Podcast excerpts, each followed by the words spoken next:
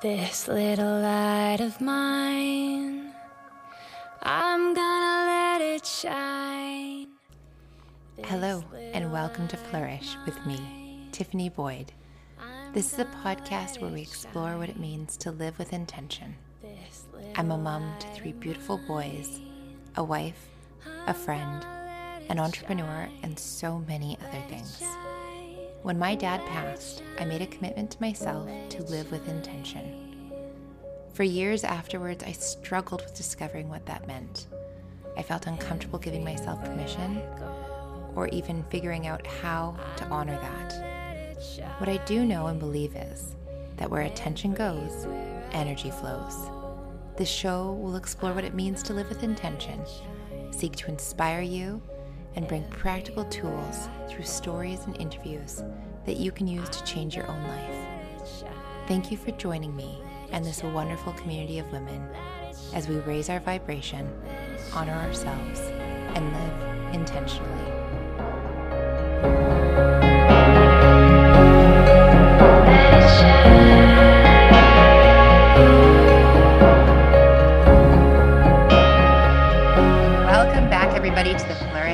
Podcast. I am here today with Caitlin Stevens. She's a clinical counselor and nutritionist. And I can't wait for us to dive into the topics that she's here to share today because I think they're very important topics. And I'm just going to go straight over to you, Caitlin. Tell us a little bit about yourself, your story, and how it is that you became a clinical counselor and nutritionist, because those aren't things that typically go together. So let us know why. Why did you choose to do that? Yeah. So, like you said, I'm a registered clinical counselor and nutritionist. And it was interesting because I originally was like, I'm going to be a nutritionist and that's my end goal and that's what I want to do. Um, and then I just realized more and more, obviously, I've had experience with like eating disorders and that being an impact on my life, and just realized that it kind of just morphed into me obsessing about eating healthy. And I just realized more and more, I'm like, I don't want to be in a profession that restricts people, that creates guilt and shame, right? So then I realized, okay, what's like the psychology behind all this? And and people know, right, that okay, eat more fruits and vegetables, move your body, but there is this block where people don't do what they're supposed to do or, or don't listen to what their body's really needing. So that's kind of how I moved more into kind of the therapist role um yeah and then just going through that experience myself right? I struggled from a very young age with feeling really sensitive and overthinking everything and just really struggled a lot with a lot of relationships in my life and then that turned into me kind of self-sabotaging with food and body. So i went on this really wild journey with restriction dieting over exercising you name it and then came to a place where I've just kind of had enough. And I came across this incredible therapist who completely changed my life, Michelle Moran. And I was like, oh my gosh, whatever you're doing, I want to do that for people. So that's kind of how I got to become a registered clinical counselor. And I still incorporate obviously nutrition stuff into my work, but it's not what you can't do, right? We're all about adding in and listening more to what your body needs. I love that. I also love one of the things you shared with me when we were prepping for this was that um, in working with Michelle Moran, one of the things that she taught you or showed you is this notion of unconditional love. And yeah. I think that's a really interesting concept because it's something that ultimately needs to come from within. How do you leverage and work with that? And what does that feel like? It's it's really interesting because we've all kind of experienced it from you know our younger years where maybe someone says something or something doesn't sit well when we start expressing how we feel. So then we take on this guilt and shame or this internal battle with ourselves right? So it's really about exploring okay where does that tone or that inner critic truly come from and how can we strengthen i like to call it your soul self so like that that really nurturing loving we call it almost like a wise parent um, kind of swoops in and starts really creating it's going to feel uncomfortable because it's like a new way of operating so we, we would say like a neural pathway on how to, you know, create more loving dialogue. This idea of being seen and heard for ourselves. How can we create that? And it takes time and it's kind of not natural for a lot of us. But once we start recognizing, wait a second, when I start getting back on the same team as my mind and body, it actually allows me to move differently through difficult experiences or relationships or anything that kind of comes our way where maybe the go-to would to really be hard on ourselves yeah i i feel like this notion of guilt and shame that we're starting to have words and the ability to recognize and then connect with our own experience is I would say a pandemic in and of itself. And I think that just speaking to at least my experience and my observation of at least the generation that I'm a part of growing up, is that there does seem to be, um, if not clinical, sort of a disordered um, perception around body body image or even just you know sense of self so connected to some of the superficial things. And we're seeing it now translate into Instagram filters and we see it on social media. And I'm just curious what your perspective is in terms of how that is impacting the world around us first. And I guess this is a two part question. And the second thing is that we also have this um, this evolution of more people being interested in knowing better and doing better, particularly as parents are becoming more conscious in our parenting. Yeah. And how do we understand that and do things differently and better for this next generation?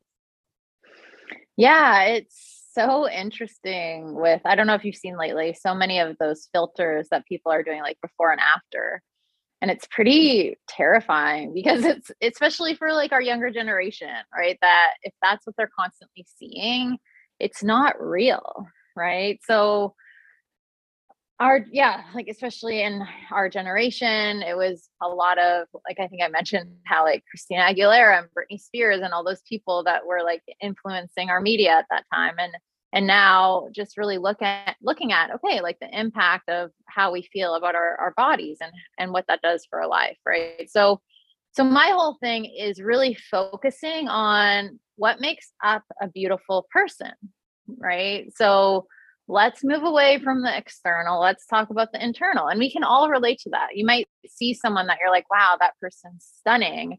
And then they start talking and they're so mean they're rude they're angry and it's like whoa like that that doesn't feel good to me right? So i think that should be more of our compass versus this idea of the physical beauty or the conditioning around that right yeah, no, it's so true. And I feel that we are often missing out on the experience of life, being so concerned about how we look in the moment. And I know I've observed this. I think anybody that's gone to the gym, and I've said this in the past, even with the, I've used it as actually as a metaphor or analogy with imposter syndrome, the idea that people are so consumed with themselves that they're not even going to notice you. So you can go like people are afraid to go to the gym. I know. there's nothing to be worried about. People are staring at themselves because they're so worried about how you they think you think of them. Uh, I'm getting I'm making that a little bit more confusing, but uh, I do think that it it's affecting the consciousness of our culture and our ability to just be present and in yes. the moment. And I think that there are some massive implications as a result around connection and true life experience. Um, and I don't know mm-hmm. if you see that in the people that you work with. And I'm curious, like, how, if you're working with someone that's consumed in that, whether it's social media or how they look, mm-hmm. or they're limiting themselves because they feel uncomfortable with how they uh, look or feel in their body, what are some of the practical things you do with somebody to help them move through that? Yeah. And also don't get me wrong, like I think too like obviously it's okay to want to like take care of your body and and you know like myself, right? I like doing my hair, putting makeup on, like that's totally natural for me, but it's more of it's just not my sole focus, right? So when I'm working with clients around that, it's the the greatest question too. It's like what are you making that mean, right? Once you look this way or once you lose this weight or you know, if you kind of work on your appearance to this level, what are you making that mean? Are you making that mean that I will be happy? Are you making that mean that I will be loved? Mm-hmm. Right. So that's like a huge question I ask when I'm working with my clients. And then also, it's like, why are you depriving yourself of so many things because you're not there yet? Right. And and that's an interesting one too, because I don't know if you can relate, but I remember grade eight got stretch marks and it was the end of the world, right? And I did not feel comfortable in a bathing suit probably until like my early 20s, mid 20s, right? But that was a lot of me obsessing and not feeling comfortable and avoiding certain situations because of something on my body, right? So those are really great things to notice. And then again, what I really like looking looking at with my clients is like what are your core values, right? That that is a huge thing is once we get clear on our core values, that can be our north star. That's kind of our leader versus this idea of just solely focusing on physical appearance. Mm-hmm. How do we translate that as as parents mm-hmm. for a new generation? What are the things that we do differently? Because I even wonder, as you were talking, I was thinking about what made you think a stretch mark was bad. Where did you get that perception that it was anything less than beautiful? And how do we make mm-hmm. sure that whether it's a stretch mark or, you know, um, chubby cheeks or you know uh, whatever the case may be that it's not bad like why why do we do that and how do we change that with our kids well yeah our kids it's such a great question and this idea of being seen and heard right is such a key piece when it comes to ourselves the young people in our life right because for me right I didn't have a space where I felt like I could actually go to someone and be like, hey, like I obviously like I told like my mom, but like I didn't have a space to really process mm. what I made the stretch marks mean or or where that even came from of why I made that something wrong with me, right? There was no kind of eh, dialogue to go deeper on that, obviously at, at a grade eight level, but I felt like I kind of was just left with it to deal with it and try to just accept it but then also feel really hidden because like i didn't want anyone to see that right so i think with our children or the younger generation it's really about allowing them the space to come and express how they're feeling and for us like validating that experience for them and then also coming together and being like okay like where are we at with this? And and what can we do to kind of move through this differently right? Mm-hmm. and and i think that's a key piece is that we forget the validation piece a lot of the time. And and that's a really important part when we're trying to be rational especially especially with like the younger generation and, and those little little people right? So validating their experiencing and then also exploring it with them. Like okay like what what about stretch marks? Are you making that mean? Or where did you see that this is something bad or hey can i show you like all these people that have stretch marks and are wear, wearing bathing suits right mm-hmm. that curious lens. Yeah, I love that. And I do think that validation piece is really important. And it's something that I've noticed shift um, over the last little bit. And as a parent, it's one of the things that I remind myself often is that, uh, you know, you need to validate someone's feelings before you start to move through them. Otherwise, mm-hmm. it's kind of just like a futile effort. And I recognize that I need that myself and didn't even recognize it until I was mm. learning to do it as a parent for my kids. So I think that that is such a, a beautiful and valid point. One of the things, and I'm not sure if I misheard this, but I think you mentioned at the beginning that you um, are an empath. Did you say that? Yes. Yeah. Yes. Sensitive empath. Yeah. Yeah. And I'm seeing that more and more that people are recognizing that they are empathic, but they might not have the language, they might not know mm-hmm. what it means. And, you know, what comes up for me when I think about that is, you know, of course, is for anyone that doesn't, I'm sure most of the listeners do know, but an empath can feel the feelings and the emotions of the people around them. And so what comes up for me is this notion of boundaries and yes. being able to understand what is and isn't yours. And so I can understand that for you in particular, as a young child that was very empathic, that that would have been a bit of a journey to get to where you are, where now you have sort of come through the other side, you're thriving and you're supporting people to figure this out.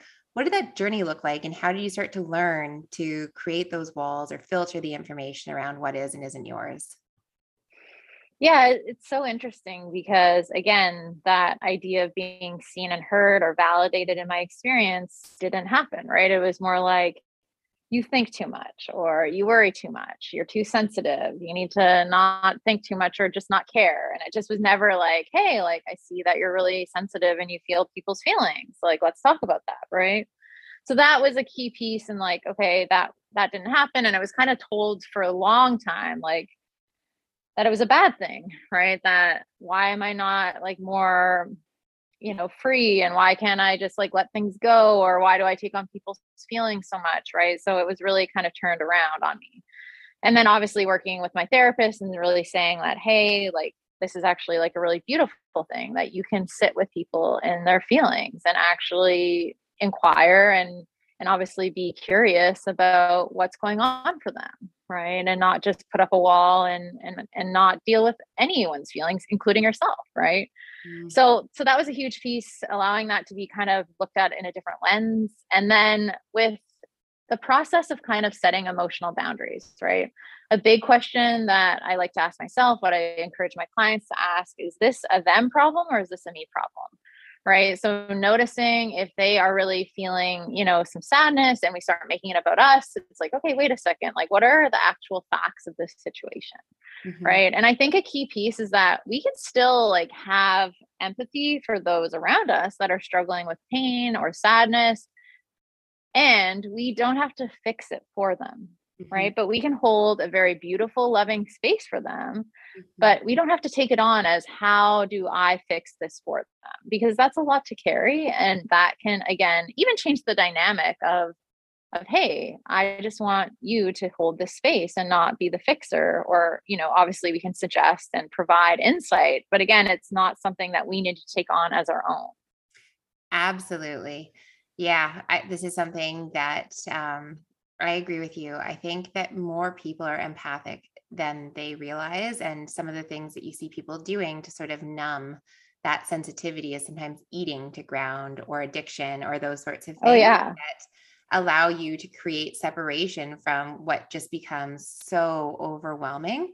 And I think it triggers in some people this like the the fight or flight or freeze within their nervous system.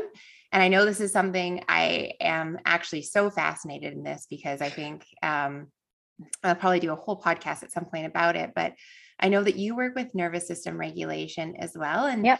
I think sometimes it's really helpful for people to understand what is happening on a scientific level within their body because once you can start to identify and name it, then you can start to use it almost as biofeedback to make changes um. And sometimes it's a way in for people that's more accessible than perhaps the emotions to start. So, can you talk a little bit about nervous system regulation and what that looks like and, and what it might mean uh, if you're an empath and you're triggered in one of those ways? Yeah, so nervous system is such a fascinating thing, right? And and that's something that we sometimes forget about and we don't understand like why am i having these intense reactions in my body? Or you know the prime example is like when you see someone getting a parking ticket and they're just like exploding you're like well it's not the parking ticket right? It's everything leading up to that parking ticket. Mm-hmm. so when we think about our nervous system there's the hyperarousal state and the hypoarousal state and in between is this space called the window of tolerance right? So window of tolerance we want to widen that because that allows us to deal with things responsibly uh, we're not reactive. We feel it's almost like that emotional resiliency that we feel like okay like i can react or respond to the situation i'm choosing to respond and how do i best do that? It's not like this huge body feeling taking over where you're ready to like you know fight flight or freeze right? Mm-hmm. so so that's the window of tolerance. The window of tolerance can shrink right because of past trauma difficult experiences also just the buildup of things right? It's just going to get it smaller and smaller and smaller. So what happens is it's really easy then to get into those hyper or hypoarousal states.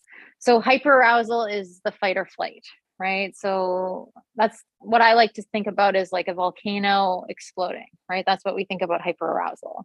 Hypoarousal is really the the low, right? So that's like really not having much emotion, kind of feeling really stuck, um, almost like a numbness, right? So so this is like a really interesting thing that we don't think about. And another kind of visual that I find helpful for my clients is imagine a beaker, right? And every little thing that happens, little stressors throughout that day, it just builds and builds and fills that beaker, right? And then all of a sudden, the end of the day, and something happens, that beaker just spills everywhere, mm. right? So, with our nervous system, what's really important is how are we starting our morning?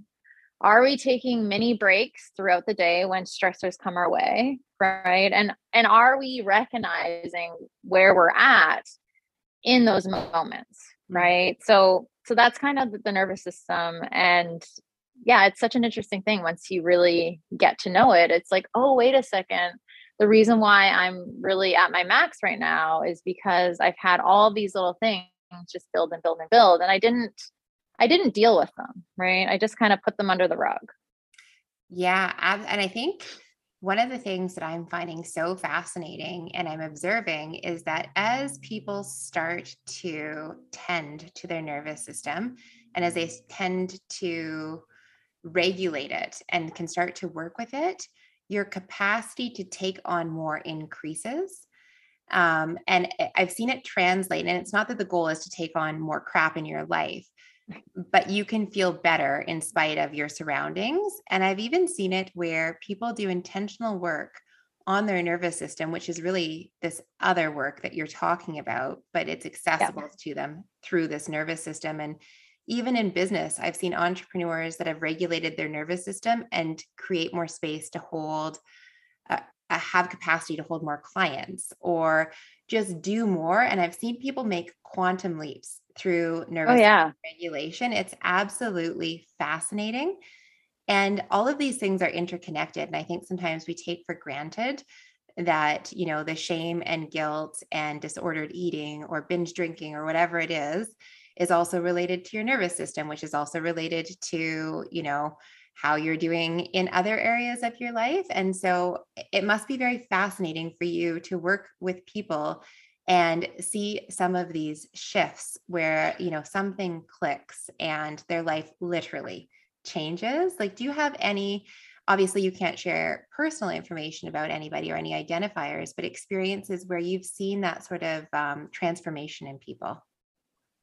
Yeah like i i can remember even like a situation with someone that was really high anxiety throughout their days. They they couldn't eat. They were just really on edge. It was waking up in the morning in panic, right? And and not really realizing it, right? Because a lot of people function at that level, right? They're like, okay, let's just continue on. It's all good, right? And then, you know, finally they kind of made a change in their environment and that kind of opened up a lot of things and they're like whoa something feels different. Um, they started you know seeing a therapist they started doing a lot of self-care things and they also too like i don't you probably talk a lot about this like manifestation and like your your beliefs around things so they before were all about like the louise hay the wayne dyer like all these things right? But then this period of time they just didn't believe in that stuff anymore. They're like, no, that's not possible. You can't do, do these things in your life. Like it was just the limiting beliefs mm-hmm. there, right? So it was interesting. So they started changing their environment. They started doing things that were really kind of aligned with the self care practices that they created for themselves. And then they started recognizing they're like, okay, like they were feeling really nervous about, I don't really want to start believing that I can, you know, level up in my career. I don't want to like that that doesn't feel good just yet because I've been through this period that I don't I'm a naysayer that's not going to happen, right? So so then they started exploring that and they felt in a place that they could actually go there. So so it was really interesting to see that they started really creating way different relationships in their life, uh the opportunity started coming their way that they're just like, oh my gosh, like I didn't think this was possible for me. Uh, yeah, they started taking care of their bodies. They started being able to eat again. It was just like such a different thing. And their energy levels were completely different. Right. And they're like, I totally forgot. Like, I didn't even know this existed, this feeling again, because I, I got lost so far down the rabbit hole. And especially with my nervous system, mm-hmm. I couldn't function. Right. So that's, that's kind of what comes to mind. That's so beautiful. That makes me uh, honestly just so happy. and I think I am so grateful that you shared that because I think there's a lot of people that can relate to kind of being in that rut feeling. And I think, especially right now, after I don't even know how many years we are post COVID. I know. And what's happening in the world, sometimes yeah. You know, these changes that are happening around us, we don't give enough credit to in terms of they really can impact you um, mm-hmm. And I think we feel like we're supposed to somehow be strong in spite of them, or we don't recognize how powerful they are, particularly if you're an empath. Like you can feel yeah. what is going on in the world. Yes. And so I think now more than ever, having more conversations about A, you're not alone, B, there are things that you can do and uh, just giving different modalities and different ways in to understand what that means because i am certainly in my own personal circles and as i talk to people seeing it more and more and more and even i was sharing with you i forgot what happy felt like till the sun started to come back here and i didn't even realize that i wasn't fully happy until i was out in the sun recently because it's been dark where i live. And yeah you just it happens slowly you don't even realize it just like the sun you know you gradually get less sunlight every day and then sun starts to come back and you're like oh wow because you can't see it sometimes from where you are. Yes. um but i also feel like it's a gift sometimes to go through these dark nights of the soul because before oh 100% yeah because before expansion there's contraction. Um what for you? Like i mean you are doing this beautiful, brilliant work helping people. Was there uh, like a, a moment for you that was really critical or pivotal that just really made it clear for you that this is what you wanted to do? Was there a dark night of the soul, or have you had that sort of expansion that you could share as well? Yeah, like I think struggling with my eating disorder, that was a huge mm-hmm. blessing in disguise, right? And my whole thing, like you kind of said there, the bigger the breakdown, the bigger the breakthrough. And and even what you said about like feeling sunshine is if we don't allow ourselves to feel the painful emotion, we don't know what the other feels like either, right? So a lot of the time we when we're feeling the pain, we're like, this is going to last forever. But imagining a dark tunnel, right? There is light at the end of the tunnel, right? And and sometimes we forget about that. If we don't feel that one, how do we expect to feel the opposite of that, right?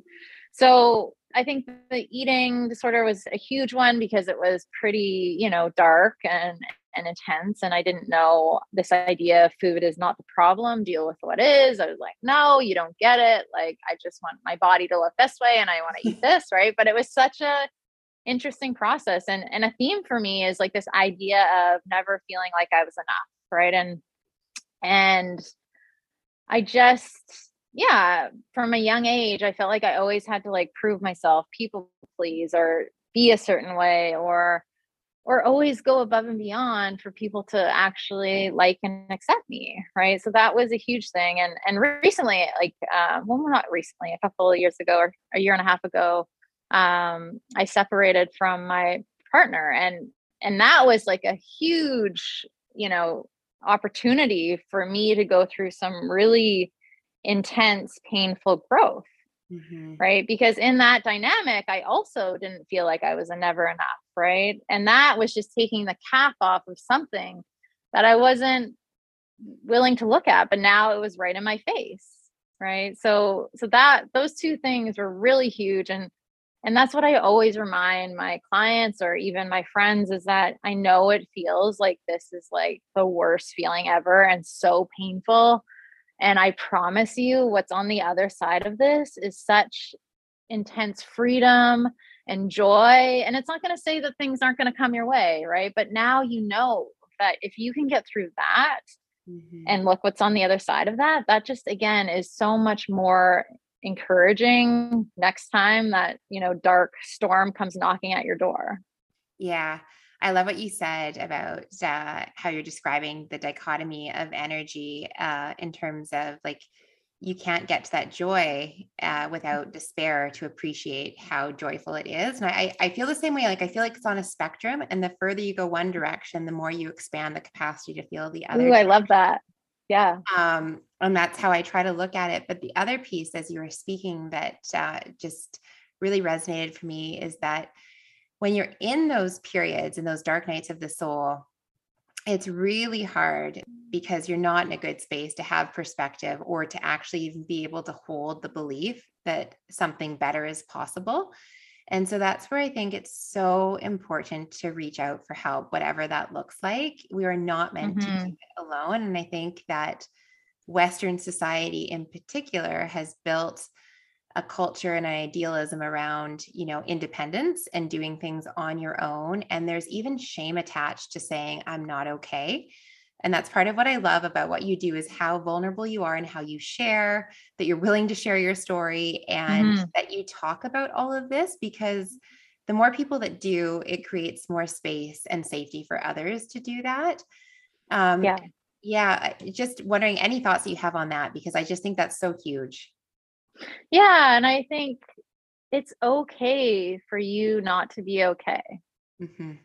Right? And and I think we are conditioned sometimes to put on this face or and sometimes we have to like with the little people we're kind of like okay push through right but it's okay to have a moment and like have a good cry or have a rough few months right? But it doesn't mean anything about you not being a, a good person or who you are or what you stand for, right? It's it's part of creating this life right and and i think it's really actually courageous when someone is able to share vulnerably of course with with those people that they feel safe with but yeah i just think there's such beauty in it and you you, you see it all around us Some people start sharing and then they connect and then there's like these lovely communities happening around certain like you know issues people are experiencing so mm-hmm. yeah yeah i agree it just makes people feel so much more human when they're willing to be a little bit more raw or real and uh, less perfect uh, so i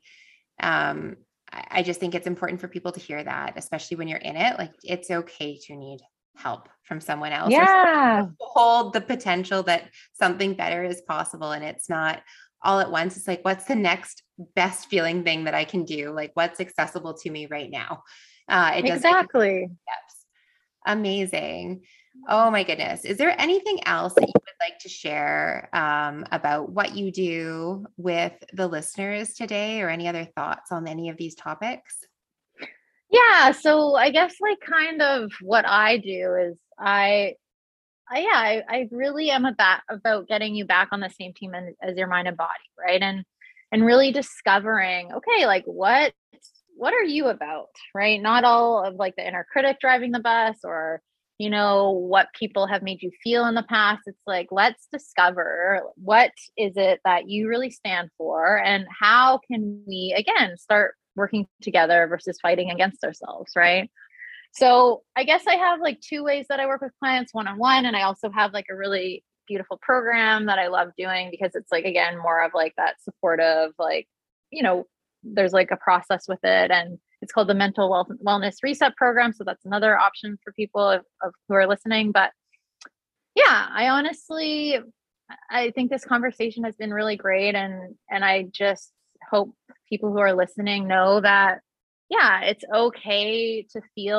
all the feelings that you're feeling right now with everything that's going on in this world and yeah and even if it's just like a moment of of joy that you feel and even if it's just for a second just like a reminder that that does still exist in this darkness right? And and yeah and, and it's okay like and i think too one thing that i wanted to point out is is a lot of the time if we just allow ourselves to feel an emotion it usually peaks at 90 seconds so if you need like a good cry today or you know, releasing some anger in obviously a safe space. Um, there's something to be said about our nervous system and how that impacts us if we let it just like peak at 90 seconds and then it just kind of dissolves. Um, yeah, I think that's just something that I forgot to mention. I love that. I did not know that, but I think that um, that's really helpful to know like I really feel like crap and I need to cry and feel it. And I'm going to give myself 90 seconds. And I know that after 90 seconds, it won't be as intense even yeah. create safety in allowing yourself to step into that space. Thank you. That's so yeah. Helpful. And if it, and if it lasts more than 90 seconds, it usually means that you've attached meaning to it or created stories. And we call that muddy pain versus clean pain. Okay. Yeah. Oh my goodness, you are such a light. And I think that almost every woman woman can relate to having body body issues, uh, our self esteem issues. And I think we're all navigating uncharted waters. And more than ever, all of us need help. So it's beautiful to know there are people like you that are is exactly for people like me and others that are looking for help. So, what's the best way if people want to get a hold of you or follow you? Um, yeah, so Caitlin Counseling on Instagram and TikTok actually too. I started there. And uh and if people want to reach out, I offer like a complimentary 15 minute call to see if it's a good fit. Um, and that's Caitlin counseling at gmail.com. And that's another thing too, is like when you are, if you are exploring finding a counselor, uh, really take your time on that because that therapeutic alliance or that relationship is so important. And I know a lot of people get discouraged when it's like, oh, that was not good. It's like it does take a few tries Mm-hmm. So any listeners who are a little frustrated with that, like, yeah, be gentle and, and really do some exploring or like what feels good to you by seeing if individuals offer those complimentary calls. Great point. And I think it also empowers people to recognize that in that, you know, professional personal dynamic that you get to choose. Uh, and so to take the time to do that, because I think we forget sometimes. Uh, and then we just stop altogether or we settle or we think there's something wrong with us because it's not working yeah shop around, find the right fit. Yeah, shop around. Yeah. yeah. I doctors don't often say that. So I really appreciate that you're saying that as a Yeah, no, seriously. Awesome. I love I got so oh. much from this conversation. Thank you so much. And thank you to all the listeners for taking one of your most valuable times or one of your most valuable commodities, rather, your time, and spending it here with us today. This little light of mine, I'm gonna let it shine. This little light